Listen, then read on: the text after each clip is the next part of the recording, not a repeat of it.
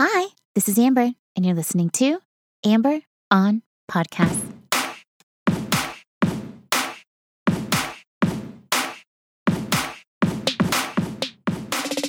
Hi, hello, and welcome to episode number 36 of Amber on Podcast. I am thrilled and excited. I am stoked to share this episode with you, dear listeners. My main goal with this podcast is to share the wisdom and guidance that helps me lead a better life. And when I set out to do this, to create this content for you, I had a few key themes in mind. Mostly, these key themes are the most important lessons that have changed my life new perspectives, new methods, new outlooks, new information that made a real, and I mean real, difference in my life. Today's topic is easily in the top three most important. It might even be in the top two most important key lessons that have changed my life. It is a big one, a life changing practice that actually delivers on all of the hype for one main reason. The reason it delivers is because it's up to you. The key ingredient here is your mind, mastering your mind, also known as meditation. Now, please don't stop the podcast. I want to state right here up front, front and center, I want to stay, I want to say to you that I hate the word meditation. Not only does it not feel good in your mouth, it also comes with a bland, patchouli smelling aura that has always left me turned off and skeptical. My former self thought meditation, meditation. I saw no reason why you would need to sit in a room and focus on your breath when your lungs were already considering that for you. I didn't get it. And I also didn't understand hippies, yogis, health gurus, and the like. I was clueless. So when it came to people talking about meditation, I closed my ears and I turned my, up my nose to it. The reality is, I was looking for a way to level up. Always have and always will. I was looking for a way to level up, but I only considered leveling up as being faster, better, smarter, quicker than everyone else. I needed caffeine and Adderall, not sage and yoga. You know what I mean? I say all of this to you because if you are like me, if you are like former me, and you think that meditation is for schmucks or hippies, just give me a chance to prove you wrong. So, let's start the show. Tim Ferriss has given me so much wisdom. I've said this before and I'll say it again. When it comes to great podcasts, great authors, great thinkers, great products, Tim Ferriss is a trusted and worthy connoisseur. And this episode of The Tim Ferriss Show is no different. In this episode, Tim hands over the reins to someone you might have heard of, Mr. Sam Harris. Sam Harris, host of the Waking Up podcast. Shout out to my dope cousin Charles, by the way, who got me hip to Sam Harris's podcast. Uh, thank you, Charles. I love you. Uh, now, Sam Harris is a super boss dude. He is not only a podcast host, but also an author, philosopher, neuroscientist, and my personal Wikipedia. The, my favorite Wikipedia credit is uh, Sam Harris is a public intellectual. He has millions of fans. His books are great, and he talks a lot about religion and meditation. Now, I said at the top of the show that I wanted to share this topic with you from day one. Meditation is high on my list of life changing lessons, but I knew in my mind that I was in no shape to talk about meditation, let alone teach people about meditation. Honestly, I was scared and fearful that I wouldn't have the tools to really convince anyone to try meditation or at least consider its benefits. But like my friend Steve Cohen says, you have to make what's important interesting. And meditation is important. So I found a way to make it interesting. I hope you think it's interesting anyway. And I decided to feel the fear and do it anyway. As you might imagine, I was thrilled when I heard this episode of The Tim Ferriss Show because I finally felt like I had the right tools to talk about meditation in a meaningful way. So here goes. Well, before we get started, let's clarify the basics. Like, what is meditation? What does it mean exactly? Meditation is just thought, deep and focused thought. You might have heard someone say that they need to meditate on it before making a big decision. It's just our mind doing what our mind does best, thinking, but in a focused and practiced way. In this episode, Sam says so many great and wonderful things. The man speaks in poetry. His voice is soothing and has the perfect cadence.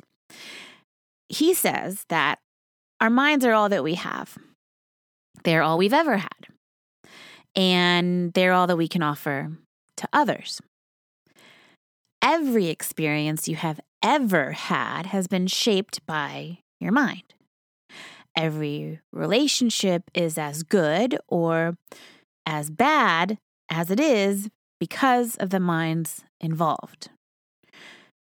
If you are perpetually angry, depressed, confused, and unloving or your attention is elsewhere, it won't matter how successful you become or who is in your life. You won't enjoy any of it. Most of us spend our time seeking happiness and security without acknowledging the true underlying purpose of our search. Each one of us is looking for a path back to the present we are trying to find good enough reasons to be satisfied now. You acknowledge that this is the structure of the game of life that we are playing. This allows you to play differently. How we pay attention to the present moment determines the character of our experience and therefore determines the quality of our lives. In other words, what you think about right now matters. How you are experiencing your present moment right now is setting the entire tone of your life. This could be your last day on earth. How do you want it to be? That is how I cured myself of road rage and replaced it with gratitude. Happened over time. I did this by learning about meditation, not even by meditating, just learning about these ideas opened my mind. I'll explain more about that later. Another important point that our man Sam brings up is that the men and women who lived 2,000 years ago, they didn't have it all figured out either. And on many crucial points, they were ignorant of the things that every child learns today. For example, that brains are somehow involved in producing our minds. No one knew this 2,000 years ago. To deny this today would be incredibly irresponsible. 2,000 years from now, we might just find the same thing to be true. We probably will. And we wouldn't attempt to meditate or to engage in any other contemplative practice, like religion, if we didn't think something about our experience needed to be improved. Everyone is looking to level up, to feel better, to do better. I was always looking to do this to level up, just in different ways other than meditation.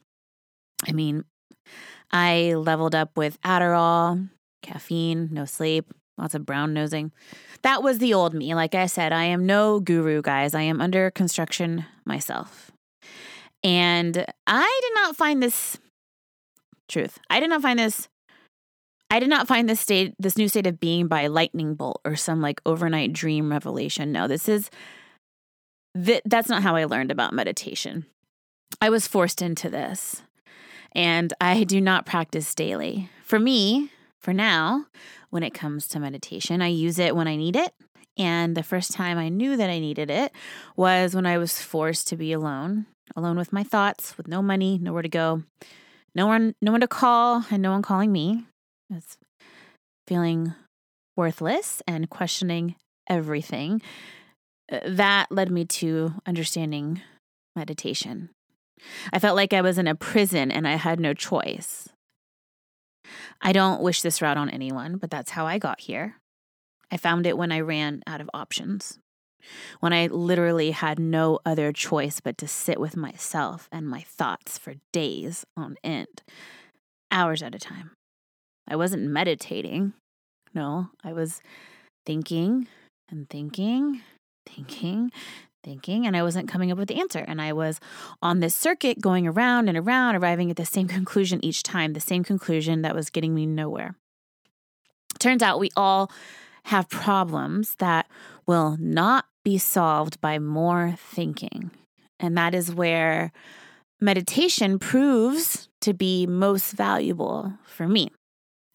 For the big life events, the traumas, the difficulty, the issues, and decisions that will not be solved by more thinking. The hard stuff, that is where I need meditation. So for me today, I use it when I need it. A lot of people speak so strictly about the rules of meditation. That is what I wanted. That's what I want to reshape for you today is that you can make it what you want. It's a DIY kind of meditative approach, a do it yourself kind of meditative approach. Get in where you fit in type of style. There's one very, very important detail that I want to share with you before we go any further. This detail is going to sound so trivial to you, but for me, it changed the game because I never understood why people would say, just focus on your breathing. I would ask out of genuine interest, "Oh, h- how do you meditate? Like what like what is it that you actually do while you sit there?" And people would answer me very matter of factly, "Oh, you just focus on your breath." Now, I wouldn't do this to their faces, but inside I was having the hugest eye roll like, right, okay. You just focus on a normally occurring automatic bodily function. It made no sense to me. Until I learned what Sam Harris teaches us, and that is that there is nothing significant about the breath. We pay attention to the breath simply because it's the one thing that you always have with you. As you as you try to pay attention to the breath, you'll notice that the the primary obstacle to you paying attention to it is thinking. Thoughts continually arise and you will forget that you were even trying to meditate at all. And all of this happens over the course of seconds.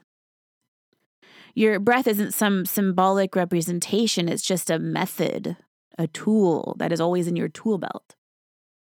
A tool that you can use to capture your attention, to train your attention, to slow down and focus on one simple thing, one simple thing that your body is already managing.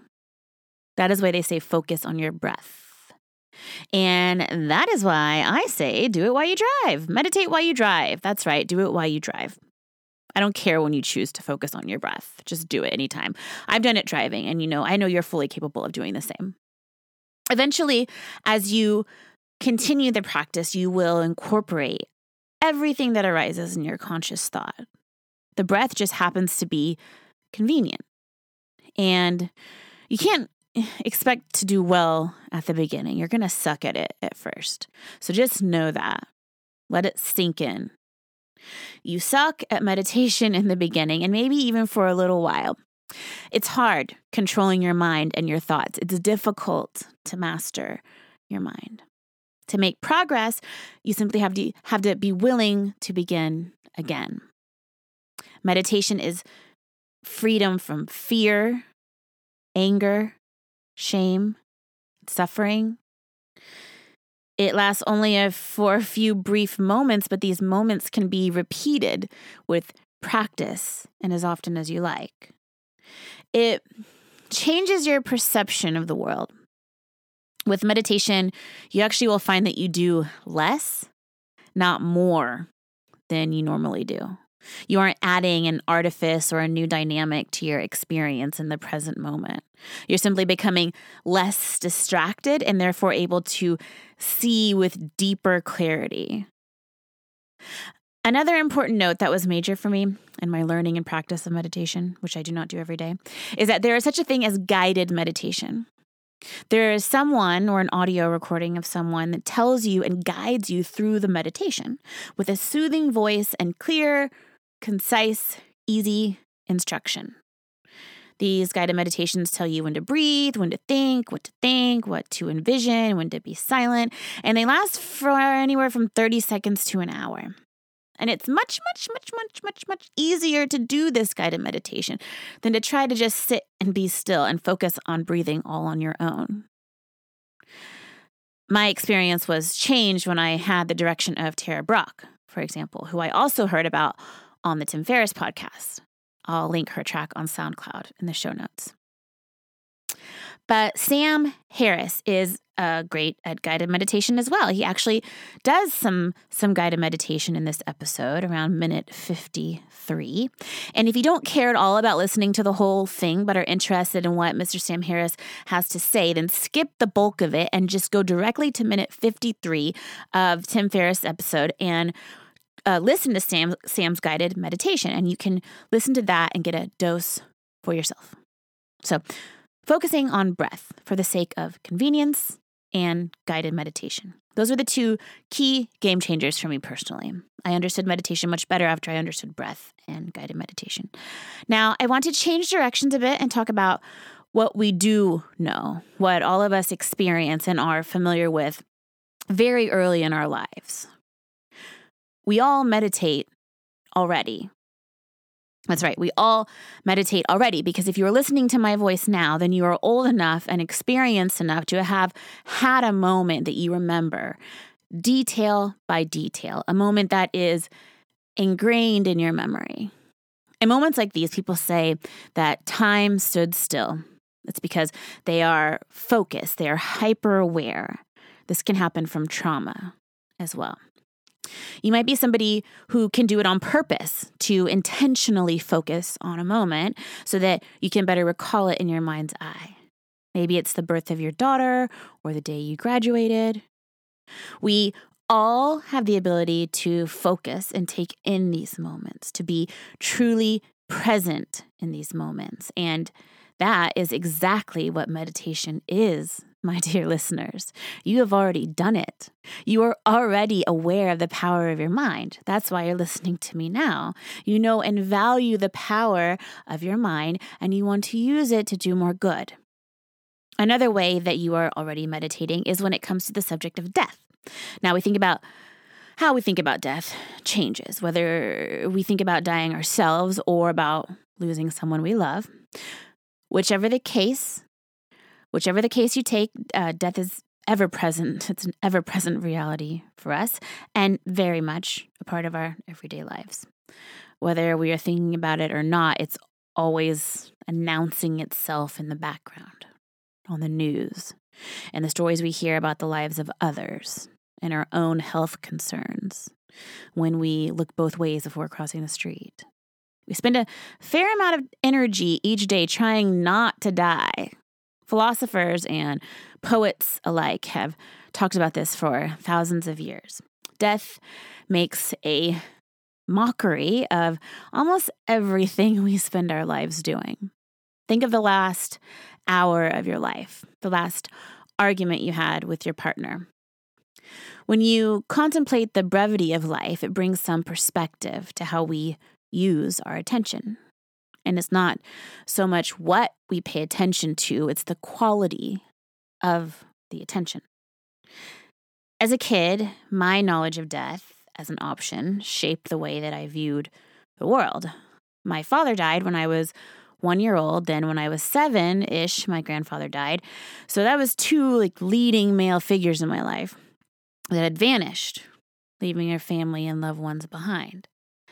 Later, my junior year of high school, one of my close friends died too. I knew that I knew I knew what death was and what it did to people. I knew it from a very early age. And I knew that everyone I loved would die. This was particularly concerning for my mother. I constantly worried that she would not return home. And if she didn't come home at the time that she'd promised, I'd immediately start, start sobbing to my brothers and screaming that our mother was dead. Yes, I was a bit of a dramatic kid, but also I was a kid who was aware of death, and I feared it. I feared that it would take my mother away from me too, and that I would be an orphan. Something you definitely do not want to be after you see the movie Annie or any other Disney movie. The truth is, no, none of us know how much time we have in this life. And taking that fact to heart can bring a moral and emotional clarity to the present moment and how you are experiencing it. And it can bring a resolve to not suffer over stupid things.